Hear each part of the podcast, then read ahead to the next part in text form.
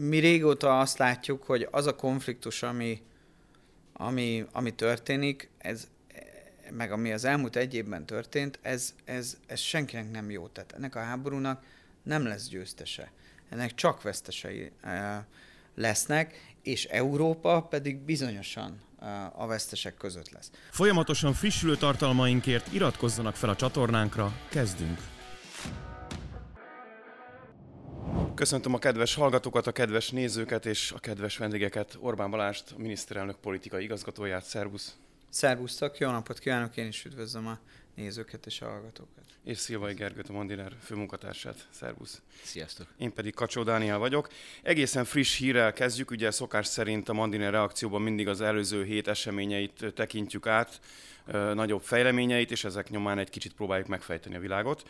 Törökországban járt a magyar delegáció, élén a magyar miniszterelnökkel, és ott hát gondolom fontos tárgyalások zajlottak. Én úgy a magyar kormányzati kommunikációból azt szűrtem le, hogy Erdogan elnök úr kvázi egyfajta békeapostol is, a jelenlegi orosz-ukrán konfliktus... Bár talán képzavar, de igen.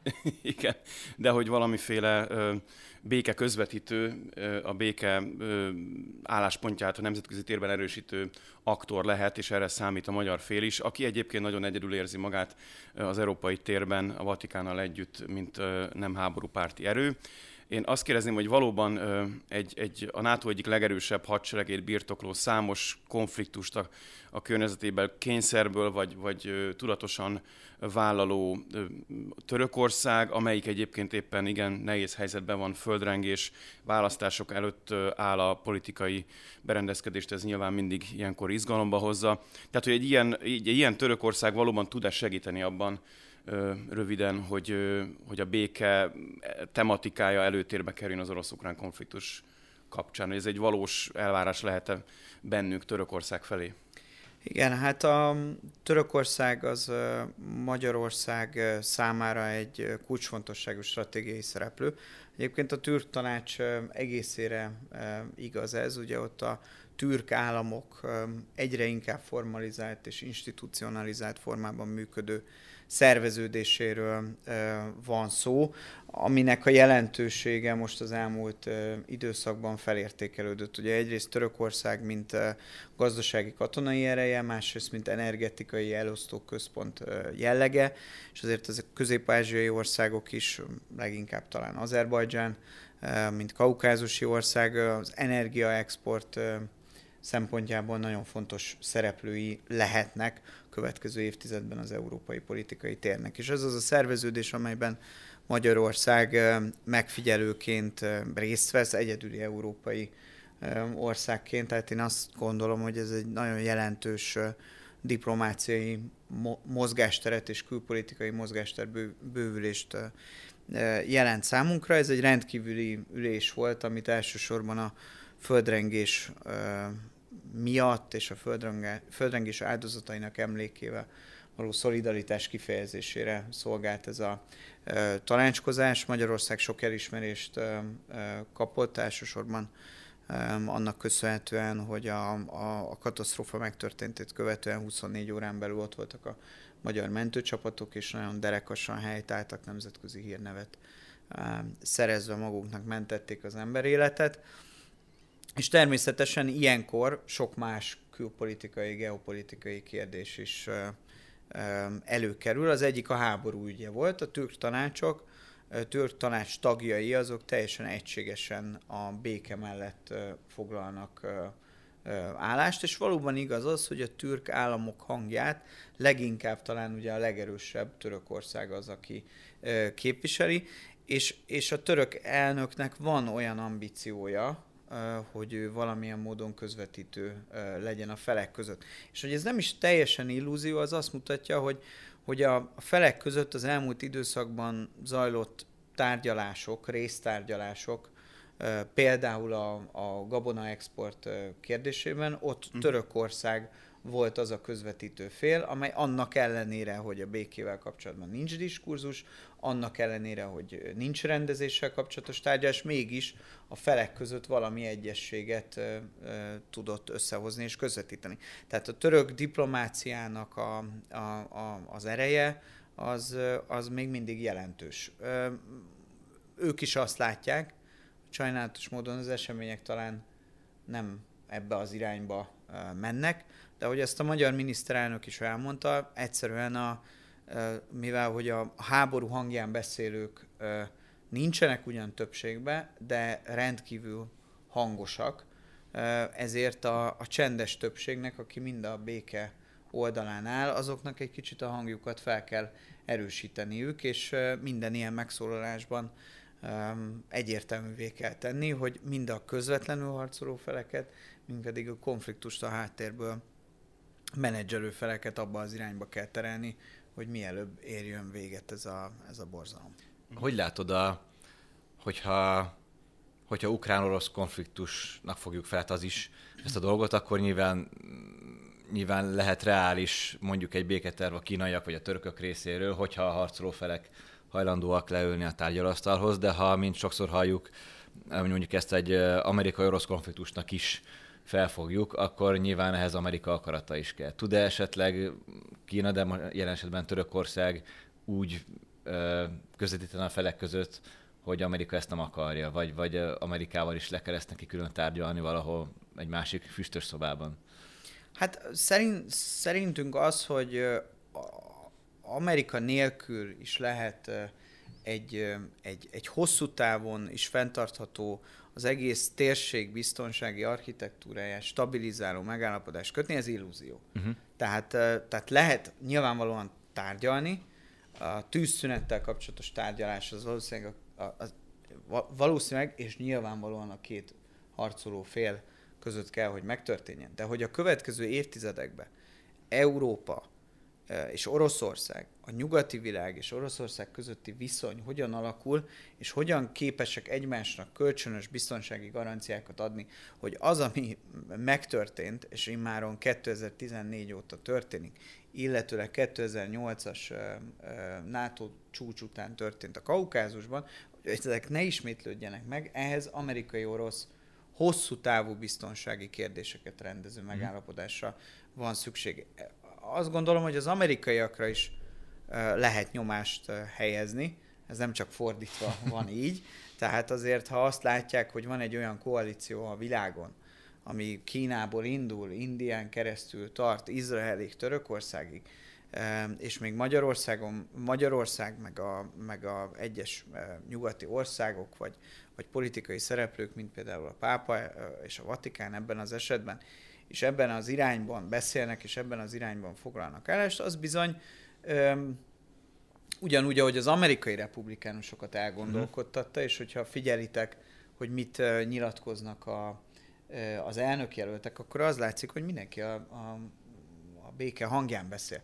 Tehát ugyanúgy, ahogy az amerikai republikánusokat elgondolkodtatta, és én azt remélem, hogy áthozta őket a, béketáborba, ugyanúgy az amerikai adminisztráció is előbb-utóbb azt tudja mondani, hogy, hogy azt fogja mondani, hogy van egy pont, amikor igen, le kell ülni, és a konfliktust hm. rendezni kell, mert az eszkaláció veszélye, mint Damoklész kard, á, itt lebeg még. Sőt, egyébként ugye a politikó írt arról, hogy hogy egyre nagyobbak a, a konfliktusok az amerikai és az ukránok között, mert az amerikaiak mintha elkezdtek volna kicsit kiáltalán, hogy állandóan uh, utánpótolják az ukrán igényeket, vagy, vagy föntartsák a konfliktus intenzitását. Hát igen, mert olyan fegyvereket és olyan eszközöket igazából az amerikaiak sem adnak, amelyekkel mondjuk gyorsabban lehetne a konfliktust igen, lezárni. Meg, meg, meg, esetleg ők, szeret, ők próbálják rávenni az ukránokat, hogy bizonyos területeket adjanak fel, mert reálisan nem tudják visszaszerezni, és hasonlók, és nyilván az ukránok ezt nem szeretnék. Szóval, mintha ott lenne egy ilyen, ilyen belső törésvonal is az amerikaiak ukránok hát között. Ezt, ezt, majd,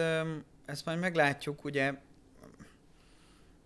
mi régóta azt látjuk, hogy az a konfliktus, ami, ami, ami történik, ez, meg ami az elmúlt egy évben történt, ez, ez, ez senkinek nem jó. Tehát ennek a háborúnak nem lesz győztese. Ennek csak vesztesei e, lesznek, és Európa pedig bizonyosan e, a vesztesek között lesz. Azt még lehet mondani, hogy bizonyos a konfliktus zónától távoli térségek keleten és nyugaton lehet ilyen elemzésekbe belemenni. Ők geopolitikai értelemben nyertesei annak, ami történik. Uh-huh. Tehát lehet beszélgetni arról, hogy, hogy Kína hogyan profitál, hogy az ölébe hullott egy szövetséges, Oroszország személyében, hogy az amerikai Egyesült Államok hogyan profitál, hiszen a német orosz tengelyt szétverte, Németország ereje gyengül, az amerikai energetikai stratégiai célban sikerült előrelépnie, tehát exportpiacokat szerzett magának. Tehát ilyen típusú beszélgetéseket lehet folytatni, de ami, ami bizonyos az az, hogy, hogy, hogy Európa számára ez a konfliktus, ez, ez, ez, ez borzalmas. És innentől kezdve, ha ugye a béke az, az, és a tűzszünet, tehát pontosabban a béke és annak első lépéseként a tűzszünetről való tárgyalások, azok sosem úgy néznek ki, hogy már mindenki előzetesen megállapodott mindenben. Tehát nagyon jók ezek a béketervek, de azért azt senki nem gondolja, hogy, hogy majd valaki publikál egy béketervet, és, és azt utána elfog, egy az egybe valaki aláírja, és akkor onnantól kezdve tűzszünet van. Hát el kell kezdeni a békével kapcsolatos diskurzust, meg beszélgetést, erre jók a béketervek, hogy lehet teremt egy kontextus, hogy hogyan kell erről beszélni, de az elég a, a, a konfliktusban résztvevő feleknek le kell ülni, és azt kell mondani, hogy, hogy holnap nem lövünk egymásra hanem helyette leülünk a tárgyalóasztalhoz. Ez karácsonykor volt egy próbálkozás, de nem sikerült. Egyébként éppen Putyin részéről.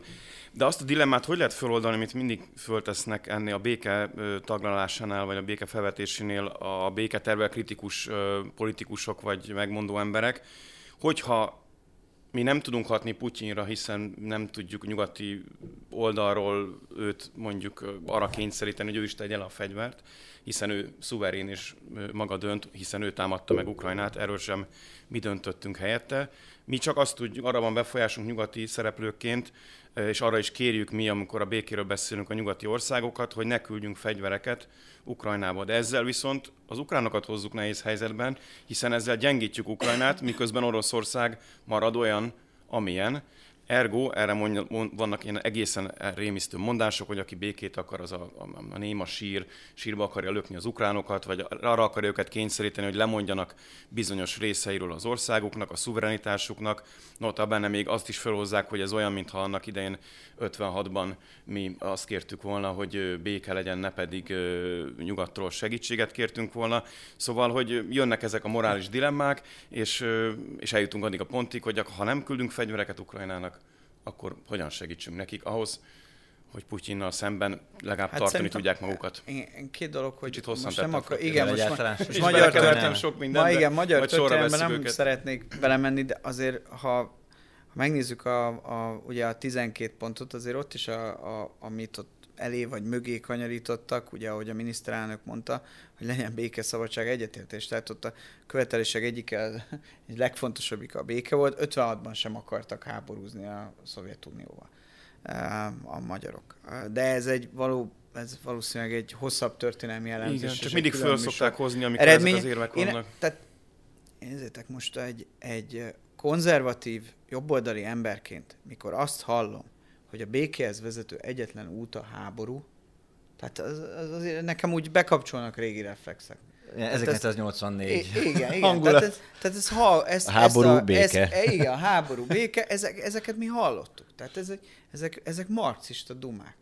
Ez, ez, ez, ezek, ez, ez nem így van. Tehát, tehát a békéhez, a béke iránti elkötelezett politikusok kellenek, akik, akik, akik meg akarják oldani ezt a konfliktust. És akkor béke lesz. Ne, ne tegyünk már úgy, mint hogyha itt mindenki békét akarna, de az összes kezdeményezés kudarcba fullad. Nem. nem. Misztikus okokból mégis háború van. felek, igen. igen. A felek, mindenki háborúzni akar. És azok, akik a háborút hátulról menedzselik, ők is háború fenntartásában érdekeltek. Tehát amíg ez nem fog változni, addig, addig, addig nincs esélyünk. Tehát, és addig ez a hamis, hamis narratíva uralkodik, erre, erre nemet kell mondani, és azt kell mondani, hogy, hogy, hogy, hogy bocsánat, mi, mi értjük, hogy ennek van egy taktikai, tehát hogy van egy taktikai típusú megbeszélés. Ugye, ahogy, ahogy a kérdésben is mondtad, a területek, meg akkor hogy, kinek mi a szándék. Ezt mi nem azt mondjuk, hogy ilyen dimenzió nincsen. De van egy másik dimenzió. Ez a másik dimenzió az az, hogy amíg a háborúzó felek, és akik ebben a konfliktusban részt vesznek, azok tudatosan úgy döntenek, hogy nem a béke irányába lépnek, egészen addig minden nap emberek halnak meg, lerombolják az épületeket, pusztul az az ország, és annak a szerencsétlen lakói közül is, meg nem csak a katonák, hanem a civilek, százával halnak meg. Tehát, tehát szerintünk ez, ez, az a, ez az a probléma, ami morálisan a legfontosabb kérdés, és ami tarthatatlan, tarthatatlan teszi a háborús pozíciót. Mert tarthatatlan, mert te azt mondod, hogy ez rendben van. Tehát ha te azt mondod, hogy ennek a konf... Igen, hát van különböző geopolitikai érdek, meg számítás, és azért rendben van, hogy, hogy emberek százai halnak meg minden nap, és nekünk, mint a világ többi része, nem kell azért tenni, hogy ez ne így legyen. Hát szerintem ez, ez, ez, ez az a pont, ahol azt kell mondani, hogy az ilyen hipokrita álszent hozzáállás, az, az nem, nem tartható. Egyébként csak egy, egy morális megfontolást, ha már mindenképpen moralizálni akarunk. Szerintem csak az egy, egy picit. Csak ez egy, az egy téves gondolat, hogy, hogy, hogy kötelező beavatkozni annak a félnek az oldalán, akinek úgymond igaza van, ha van ilyen fél. Vagy aki a gyengébb és megtámadták, meg ilyesmi. Mondjuk hagyományos háborús etikai elmélet, mondjuk a keresztény igazságos háború elmélete szerint például nincsen köte, beavatkozhatsz, ha úgy érzed, hogy vagy a minden számításod szerint külső hatalomként gyorsan le tudod zárni ezzel a konfliktust, de ott is, ott is nagyon reálisan van, tehát még a keresztény filozófusok is ilyen szempontból reálisak voltak, azt hogy csak akkor, hogyha nagyon biztos, ha, ha tényleg nem eszkaladó konfliktust, és viszont kötelességed nincs rá. Tehát senkinek nincs kötelessége belépnie egy másik háborúba nemes egyszerűséggel. Akár, akár van rá rá, akár nincsen. Már csak azért sem, mert nyilván ez a konfliktus most a szomszédunkban van, ezért aztán fokozottan figyeljük és hat ránk. De most, ha a nyugatnak mondjuk kötelessége lenne etikailag beavatkozni az ukrán-orosz konfliktusban az ukránok mellett fegyverrel, tehát nem csak humanitárisan, hanem fegyverrel, akkor a világ összes kis háborújába kötelességünk beavatkozni valamelyik fél oldalán, és akkor mindenhova, tehát akkor megint világcsendőre leszünk, akkor egész nyugat lesz világcsendőre, nem csak Amerika. Tehát ez szerintem ilyen szempontból egy csúszós lejtő, vagy hogy szokták én, ezt mondani. És én, és én egy, egy, egy dolgot látok, tehát amikor kitört ez a konfliktus, akkor mint mondott a nyugat, be kell vezetni gazdasági szankciókat, és támogatni kell az államműködés nyilvánvaló, meg katonai értelemben az ukránokat. És akkor mi fog történni? Oroszország meg fog hátrálni, a politikai rendszer össze fog omlani, gazdaságilag ki lesznek feszítve, és az ukránok visszaszerzik a szuverenitásokat. Na most ehhez, Ez kép- nem e- ehhez képes, itt vagyunk egy évvel a háború után, minden úgy történt, ahogy a nyugat akarta. Sőt, e- még az első körben az energiaszankciók nem kerültek terítékre. Sőt, még az első az körben nem kerültek terítékre, még, még, még ott is sikerült Swiss rendszerből kitesszük őket, és, és térdre hullanak az oroszok. bizonyos dolgokat.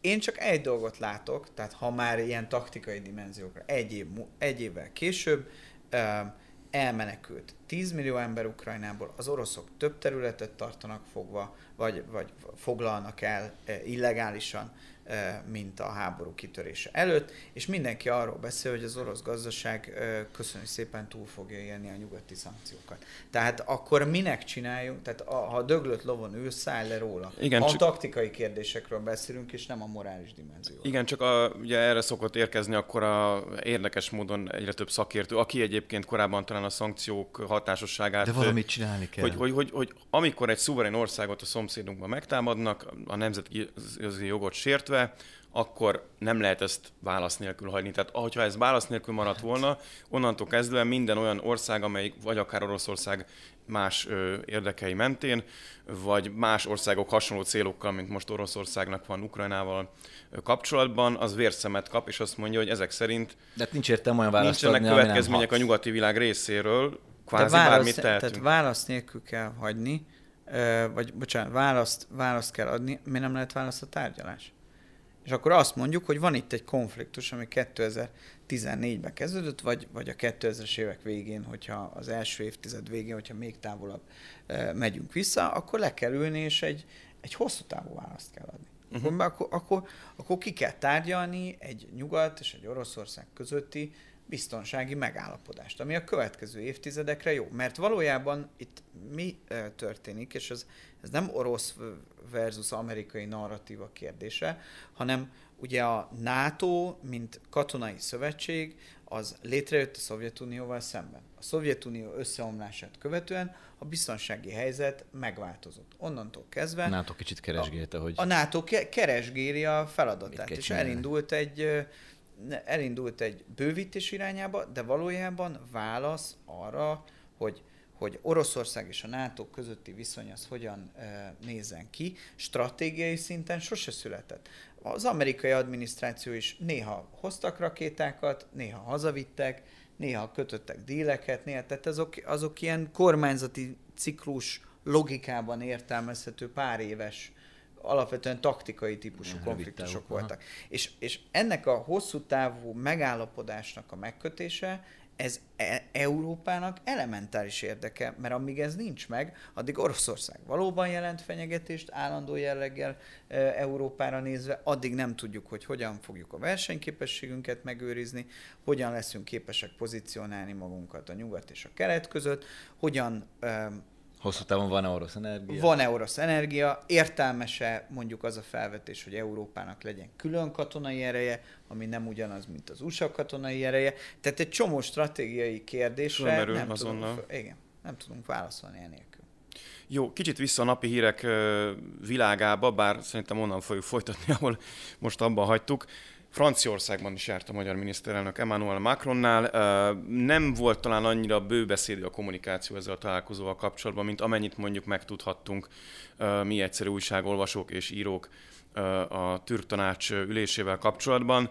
Hogyan vagy lehetne a, most... Vagy a magyarországi Macron látogatása vagy a, idei.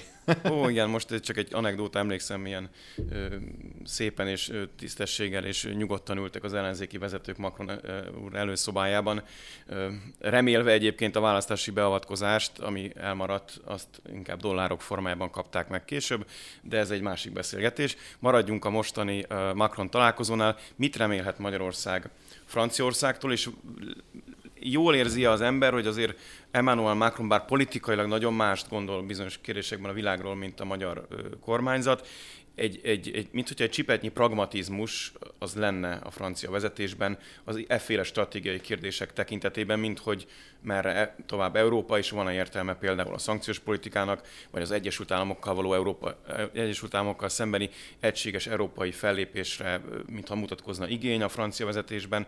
Tehát, hogy ezekben a Olyan kérdésekben mint mennyire számít, pontosan. Tehát, hogy mennyire számíthatunk szövetségesként, mennyire tekinthetünk uh, Macron elnökre, illetve a francia vezetésre. Hát szerintem, hogy kevésbé volt bőbeszédű a kommunikáció, az természetes, mert hogy mert hogy nem volt uh, sajtótájékoztató. Uh-huh. Ugye mindig a sajtótájékoztató szokott kommunikációs értelemben a fénypont lenni. Most rövid közlemények voltak arról, hogy milyen kérdéseket tárgyaltak meg. Ez egy klasszikus munka uh, vacsora. Én, én is azt látom, hogy, hogy ugye ebben a helyzetben, ahogy ezt a miniszterelnök úr is mondta több előadásban az elmúlt időszakban, meg több interjúban, az európai politikai hatalmi architektúra átalakulásának vagyunk tanúi.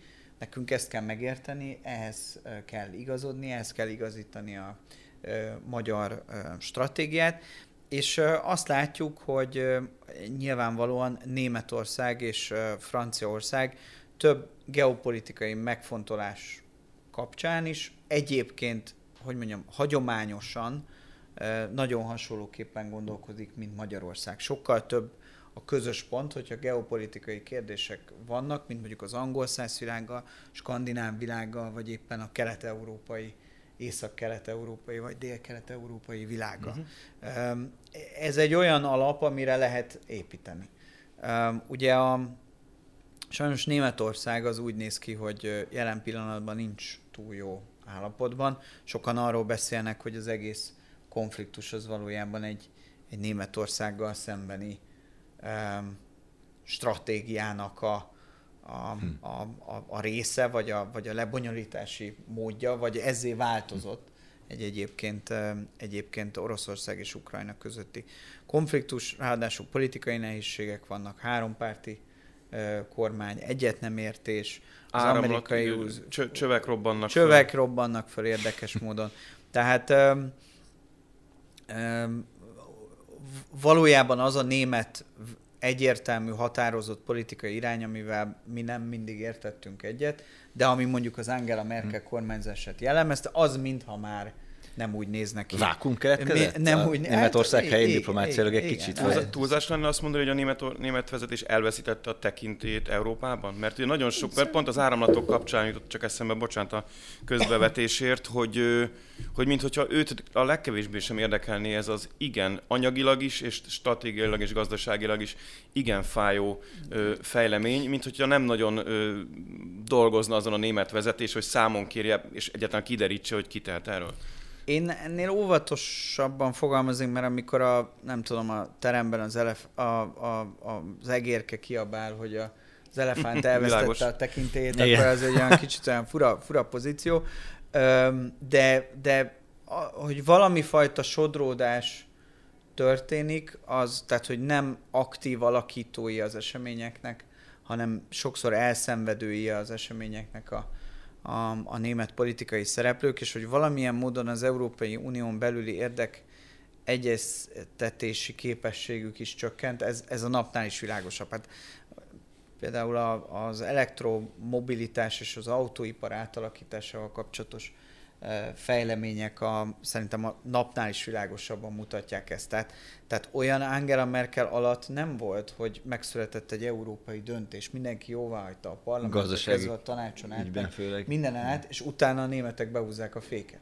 Tehát Angela Merkel mindig képes volt arra, hogy már magában Előre. a döntéshozatali Igen. folyamatban úgy manőverezzen, hogy az a német érdekeknek megfelelő volt. Tehát ezek, ezek új fejlemények. És ebből Ebből kiindulva szerintem Magyarország számára a következő időszakban annak ellenére, hogy politikai, ideológiai kérdésekben nem értünk egyet, a Franciaországgal való kapcsolat az geopolitikai értelemben és az Európa jövőjével és stratégiai autonómiájának erősítésével kapcsolatos célkitűzések tekintetében felértékelődik. Uh-huh.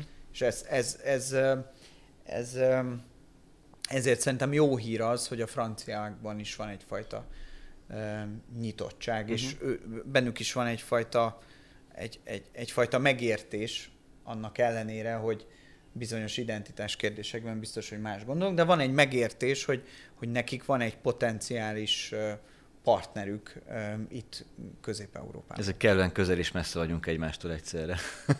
Hát igen, meg... Meg szünetes kérdésekben szóval... nagyjából azért azonos az elképzelés, talán. Igen, én, én pont most olvasok egy, egy, egy könyvet a Nagy Lajosi külpolitikáról, és ott egy, egy, egy nagyon leegyszerűsítő mondat van. Leegyszerűsítve Nagy Lajos külpolitikájának a lényege az volt, hogy megpróbált északról, egészen a lengyelektől indulva, egészen az olasz csizmáig beérő, a Balkánon keresztül futó szövetségi rendszert kialakítani, és ez szó szerint így van a könyvbe írva, hogy emellett két feladat van, az egyik a franciákkal való szövetkezés, és a másik a német elégedetlenkedőkkel való szövetkezés. És, és akkor felnevettem. Nem változott sem fel... Nagy Lajos. Igen, és, és, és ha nem Nagy Lajos, akkor meg a többi, többi uh, időszakban meg valószínűleg a németekkel való szövetkezés és a francia elégedetlenkedőkkel való szövetkezés. Tehát, tehát valójában mindig nyilván... ki valahogy Igen, igen tehát ez a magyar külpolitikai gondolkodásnak ez, ez hagyományosan ezer éve része, és éppen ennek most egy ilyen dimenziója van. Egyébként a magyar külpolitika nak is, hogy mondjam, izmokat kell magára pakolnia, mert ugye a globális térben... Szijjártó Péternek egész pontos. Hát, és ő nagyon jól is csinálja, tehát ő, ő, ő ebben is, meg abban is, amit csinál, abban is rendkívül profi. Tehát ugye van Európán belüli hatalmi szerkezetek kapcsán van magyar tudás. Tehát ezt a, ezt a, ezt a török, orosz, német, francia, brit és ezen belül közép-európai világot és a közöttük lévő dinamikának a változását, és azzal összefüggésben a magyar pozíció, meg a regionális érdek megtalálása, ezt nagyjából ismerjük. A, a nehézség az az, hogy ugye a világ úgy, hogy globális lett, úgy, hogy a technológiai értelemben is felgyorsult, több szereplők jönnek be, tehát Tehát hiába Nagy Lajosnál, hiába keressük Amerikát, az amerikai Egyesült pontosan. Államokat, vagy Kínát, tehát ott, ott nincs arra vonatkozó. Még többen beleszólnak a mi dolgunkba. Így van, így van. Tehát a, az egész az egész egyenlet egy kicsit bonyolultabb lett, és ennek megfelelően nekünk is jobban fel kell készülnünk ahhoz, hogy megoldjuk ezt az egyenletet. Ö, még egy picit rugózva ezen a kelet-nyugat kérdésen, mennyire veszélyes az olyan szempontból a magyar külpolitika számára ez a békeálláspont, hogyha onnan nézzük, hogy azért jelenállás szerint, még ha igazunk is van, az Európai Unión belül hivatalosan, már idézőjelben hivatalosan, mi vagyunk egyedül ezen az állásponton. Tehát mennyire gyengíti azt a magyar pozíciót, hogy immár a lengyelekkel is ebben a kérdésben nagyon más gondolunk, Hát a németekkel, akik még sisakot akartak küldeni, majd most már tankokat küldenek, sőt, mint hogyha az összes tankjukat elküldenék a konfliktusba. Szintén ebben a háborús kérdésben nagyon nem egy hullámoszon vagyunk, és hát hogyha az Európai Unió vezetőségének, a Ursula von der Leyennek és társainak, Guy Verhofstadtot már nem is mondom, mert talán nem a legmeghatározóbb figura az Európai Parlamentben. Hogy nem, mint az EU De hogy azért nagyon, nagyon nem ez a mondás, mint amit mi mondunk, és azt gondolná az ember, vagy hát azt gondolják akár elemzők is, hogy ezzel mi magunkat a nehezebb pozícióba hozzuk, amikor európai ügyek tárgyalásáról van szó, adott esetben uniós források odaítéléséről. A legendás hát elszigeteltség, ugye? A fejünkbe kötjük össze, vagy valóban Igen. össze van kötve ez a két terület? Szóval az a, az a, az a helyzet, hogy ugye amit úgy szoktunk a politikai kommunikáció szintjén leírni, hogy a veszélyek korában vagyunk, ez, ez, ez, ez valóban egy helyes leírás, mert egy, mert olyan kihívások és kérdések kerülnek elénk, amik, amik évtizedek óta sohasem. Tehát ha valaki azt gondolja, hogy ezeket a egyébként a jövőnket évtizedekre meghatározó kérdéseket, amelyek egzisztenciálisan, gazdaságilag, politikailag is hatnak, veszélyeztetik az ország fejlődését, és hogy ezekre tudunk úgy válaszokat meghatározni, hogy ez nem fog konfliktust eredményezni, és nem kell nekünk kiállni a saját érdekeink érvényesítéséért, az olyan naív, hogy azt, azt javaslom, hogy ne, ne foglalkozom politikával. Tehát egy, egy ilyen turbulens, polarizált időszakban, amikor minden átalakul, a, a, a néma, tényleg a néma gyereknek az anyja se érti a szavát. Tehát ez, ez, a, ez az elvérvényes. Egyébként pedig hát az elszigeteltség az azért szórakoztató, mert valójában a globális többség az a magyar álláspontot ö, osztja. És a nyugati világon belül a, ö, a, ott lehet mondani, hogy a kormányok, tehát a hivatalos kormányzati pozíciók, azok, azok vagy már a kezdetektől kezdve, vagy a nyomásgyakorlás eredményeképpen a másik irányba dőlnek, de azért azt lehet látni, hogy mondjuk például a szomszédos Szlovákiában az emberek döntő többsége azt gondolja, amit mi gondolunk erről. Hát a sőt, olyan orosz barát tüntetés van, hogy ez ugyanilyen Budapesten a nyugati mainstream sajtó megnyalná mind a tíz ujját. Hát igen, de, de ez az, amit nem ért. Tehát nálunk, tehát nálunk, nálunk nincs, nincs orosz barát tüntetés. Azért nincsen, mert a magyarok nem orosz barátok. Nincs ukrán barát tüntetés sem valójában, mert azt gondoljuk, hogy ez egy két hatalom közötti, két ország közötti konfliktus, amiben nekünk nem kell állást foglalni. Civilek nekünk, egyébként ukrán barát tüntetést szerveztek és szervezhettek béke, is? Nekünk béke, béke tüntetések lehetnének, mert, mert azt érezzük, hogy a magyar érdek számára ez lenne a jó. Más országokban teljesen más a dinamika mert, mert teljesen más a történelmi tapasztalat. Csak azt mondom, hogy egyrészt a környező országokban az állampolgárok, tehát az egyszerű emberek véleménye is nagyon, nagyon-nagyon hasonló. A nyugati világon belül is azért figyelem, hogy mondjuk az olasz koalíció is megosztott, igen. Azért a jobb oldalon belül is vannak olyan erők, akik hasonlóképpen beszélnek, mint a magyarok.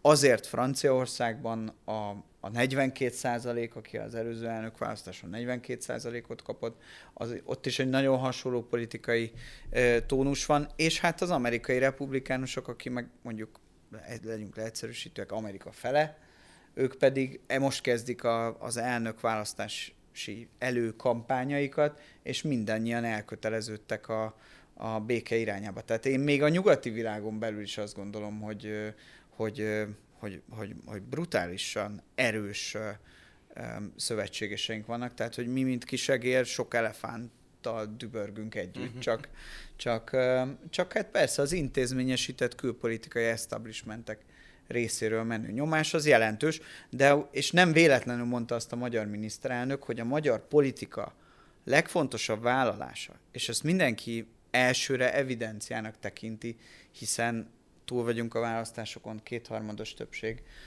van, az az, hogy mi ellen fogunk állni a nyomásnak, és hogy ki fogunk maradni a háborúból. De ez egy vállalás. Ez ilyen helyzetben, amikor...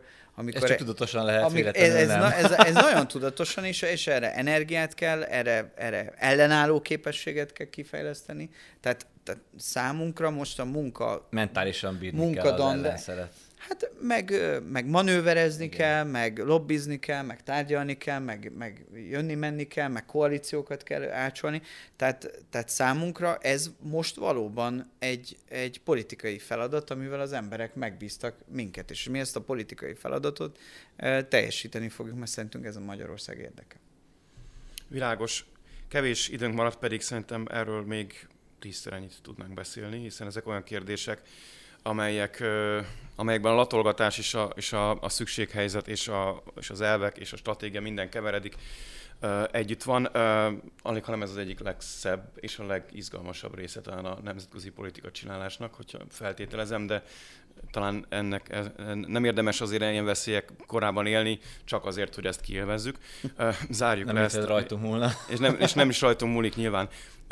No de volt itt egy-két márciusi beszéd, március 15-i ünnepi beszéd, és egy kicsit beszéljünk azért arról, hogy Magyarországon úgy tűnik, hogy a, a kormányzat leginkább nemzetközi kihívásoknak kénytelen szembe, azokkal kénytelen szembenézni, azokkal, amikről az imént beszéltünk. De ugye demokráciában élünk, és elvileg ö, létezik, vagy léteznie kéne a kormányzat ö, álláspontját, politikáját kihívó, azzal ellentétes vélemény megfogalmazó, vagy annak javaslatokat tevő ellenzéki valami.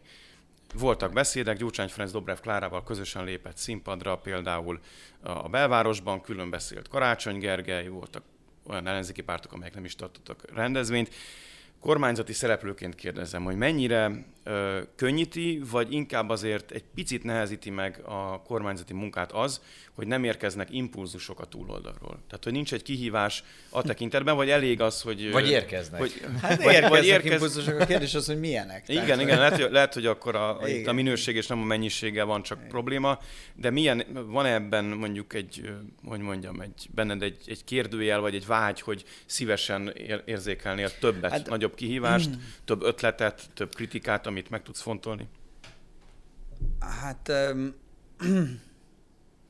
Ugye ez nehéz, mert, mert persze az ember egyik emberi alkotás és egyik ember sem lehet tökéletes ezen a földön. Ugye mi ez a, a, ez a mi e, felfogásunk. De hát amikor az ember hallgatja ezeket a, ezeket a beszédeket, akkor egy kis fény irányul az ellenzéki képviselők vagy megszólalóknak az arcára, akkor, akkor nekem is sokszor az az érzésem, hogy valójában a, a, még a mi bibírcsókjaink és, és gyarló emberi hibáink is ilyen, ilyen szépségfoltnak tűnnek, mert hogy amit ott lát az ember, az, az, az, az riasztó.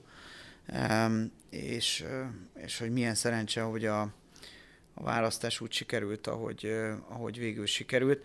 De a, először arra reagálnék, hogy, hogy ugye külpolitikai kihívások azért ezt annyiban árnyalnám, hogy, hogy, hogy itt nem arról van szó, hogy, hogy, hogy az történt, hogy, hogy Magyarország most azt gondolja, hogy mi már minden tejben, vajban fürdő Megoldottuk a belpolitikai dolgokat, megoldottuk a belpolitikai, akkor most lehet, lehet, lehet nagy dolgokat alkotni, hanem, hanem egyszerűen a háború következményeként a, a külpolitika lett a belpolitika. Uh-huh. Ez egy új fejlemény, mert, mert mir, amikor külpolitizálunk, akkor miről van szó? Arról van szó, hogy mennyi pénzt fizetnek a magyar emberek a rezsiért. Mennyi pénzt kell a boltba fizetni, a, mondjuk a kenyérért. Mennyi forrás áll rendelkezésre. Jön-e egyáltalán energia? És ha igen, akkor honnan jön energia? El kell menni háborúzni. El kell menni háborúzni. Idővel. Igen, igen, igen. Tehát, hogy, hogy ezek olyan egzisztenciális, a, a magyar emberek mindennapjait érintő kérdésekre vezethetők ki, amik, amik korábban ilyen szoros összefüggés szerintem soha nem volt a külpolitika és belpolitika között. És mi ezért foglalkozunk ezzel. Mert nekünk kell egy olyan hadsereg, amely képes arra, hogy az ország biztonságát garantálja, ki kell tudnunk maradni a háborúból, nem szabad, hogy belepréseljenek minket a háborúba, biztosítani kell azt, hogy Magyarországon mégiscsak a legalacsonyabbak legyenek a rezsik, le kell törni az inflációt, amit a szankciók és a háborúk okoztak, tehát, tehát, és ezekhez mind valójában külpolitikai uh-huh. stratégiaalkotás és külpolitikai mozgás öm, öm, szükséges. A, az ellenzéki megszólalások kapcsán pedig én, én, én figyelem ezeket elég ö, ö, szorosan, és, és azt látom, hogy az az alternatíva, ami megfogalmazódik, hogy, hogy most leegyszerűsítve, hogy legyünk jó fiúk, csináljuk azt, amit, amire, amit kérnek tőlünk, vagy amire utasítanak, és akkor majd jobb lesz. Mármint nyugatról. Igen. És akkor majd jobb lesz. Ez, a, ez, a, ez az ellenzék, ez a baloldal külpolitikai koncepciója. Most kérdem én, hogy, hogy mutassanak már egy olyan időszakot a történelemben, amikor ez bejött. Tehát amikor, amikor valaki azt tűzte zászlajára, hogy, hogy, hogy, hogy amit megfogalmaznak tőlünk nyugati birodalmi központokból, mint elvárások, azokat maradéktalanul, éltanuló módjára De merjük kicsit lenni. És akkor, és akkor majd az országnak jobb lesz, mert akkor ezt majd meg fogják hálálni. Tehát, és akkor majd ők, nem, ne, én nem, nem is tudom elképzelni, hogy ez hogy majd akkor több befektetés jön ide, vagy, vagy én, én nem tudom. Tehát, hogy, Érdekes, hogy, aki... hogy, hogy, ennek a felvetésnek a kapcsán nőknek nem teszük be az, amit mondjuk az oroszoknál mondanak, hogyha ha engedjük őket, akkor majd még nagyobb lesz az étvágyuk. Tehát ha engedjük igen, a nyugatiakat, igen. hogy a külpolitikának meghatározzák, akkor nem lesz még nagyobb az étvágyuk, hogy á, ezekre lehet rátolni ezt, azt akkor még több mindent rájuk tudunk. Tehát szerintem a magyar történelem egy dolgot tanít meg, az azt, hogy ha mi magunk a saját erejünkből nem vagyunk képesek megerősíteni magunkat, és biztonságot, fejlődés, perspektívát, lehetőséget hozni ebben az országban élők számára, akkor ezt senkitől nem várhatjuk saját magunk helyett. Se keletről, se nyugatról, se északról, se délről. Természetesen a világ az nem egy rajtunk kívül álló független valami, tehát minden, magunkat el kell tudni helyezni egy nagyobb kép ö, részeként is, ö, de, de ilyen értelemben a, a Magyarország megerősödése elsődlegesen és legfontosabban Magyarország érdeke. Tehát, tehát ezért nem tudok ezekkel a felvetésekkel mit kezdeni. Ráadásul amit a demokratikus koalíciótól um, hallunk, az, az tehát gyakorlatilag az, hogy blokkolják, az, az, az, a, az a koncepciójuk, vagy a stratégiájuk legfontosabb pontja, hogy megpróbálják a forrásokat elzárni, elzárva tartani Magyarországtól, tehát az meg egészen az a felháborító kategória. És most már eljutottunk odáig, hogy most már minden magyar ember pontosan tudja, hogy ez az egész dolog nem a korrupcióról szól, mert hát milyen uniós programokat finanszíroznánk ebből? Tanárok béremelését. Milyen korrupcióról nevezünk, milyen korrupcióról beszéltünk a tanárok béremelése az Erasmus ösztöndiak. kapcsán? Erasmus ösztöndiak. Tehát olyan mértékben... Meg, meg azt is látják, hogy mindig jön egy új, új igény, vagy egy új feltétel, és az igen, igen. hétköznapi észre az azért egy után felháborító, hogy...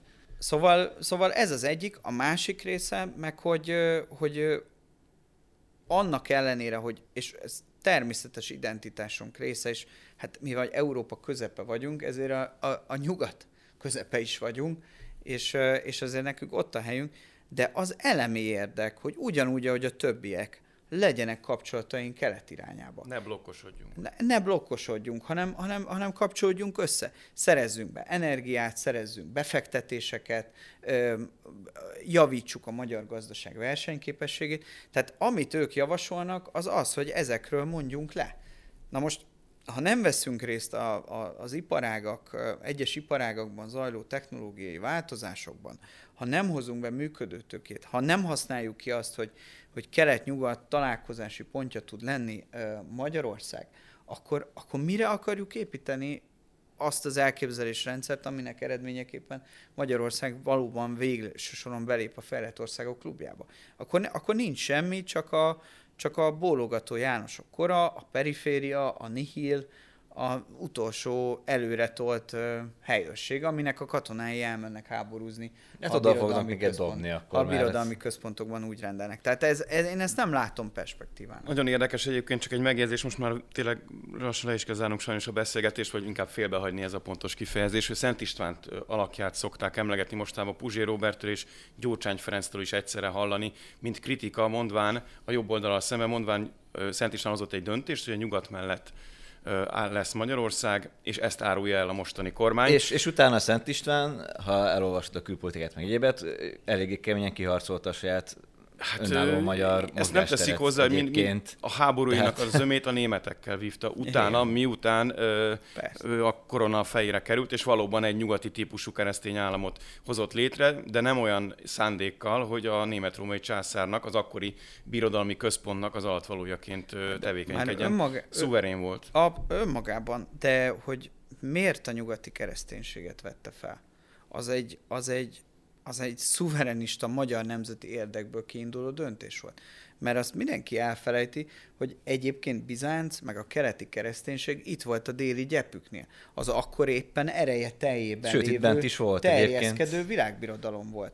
És, és mit mondott Szent István? Noha egyébként földrajzilag ez egy, ez egy kézenfekvőbb dolog lett volna, hogy na, na, na, na, na, mert ez a birodalmi létbe való betagozódást jelentette volna ugyanúgy a német birodalmi logikába sem akarunk betagozódni, ergo a római pápához ö, fordulunk, mert ő tudja azt a legitimációt megadni, azt a szakralitást, ami kell a, a, ahhoz az átalakításhoz, amit Magyarországon el kell végezni, társadalmi, gazdasági, kulturális átalakításhoz, és egyébként ezzel jelezni tudjuk a szuverenitásunkat minden fenntartására vonatkozó igényt mindkét irányba. Tehát ha, ha, ha, ha már Szent Istvánról beszélünk, akkor Eleve akkor, kimozogta a, a saját mozgásterünket igen, annak. Akkor, annak akkor nagyon más következtetések adódnak ebből. Hát akkor a, ezt a beszélgetést zárhatjuk úgy, mint oly sok mást az elmúlt 12, sőt 20 évben a Gyurcsány Ferencnek nincs igaza.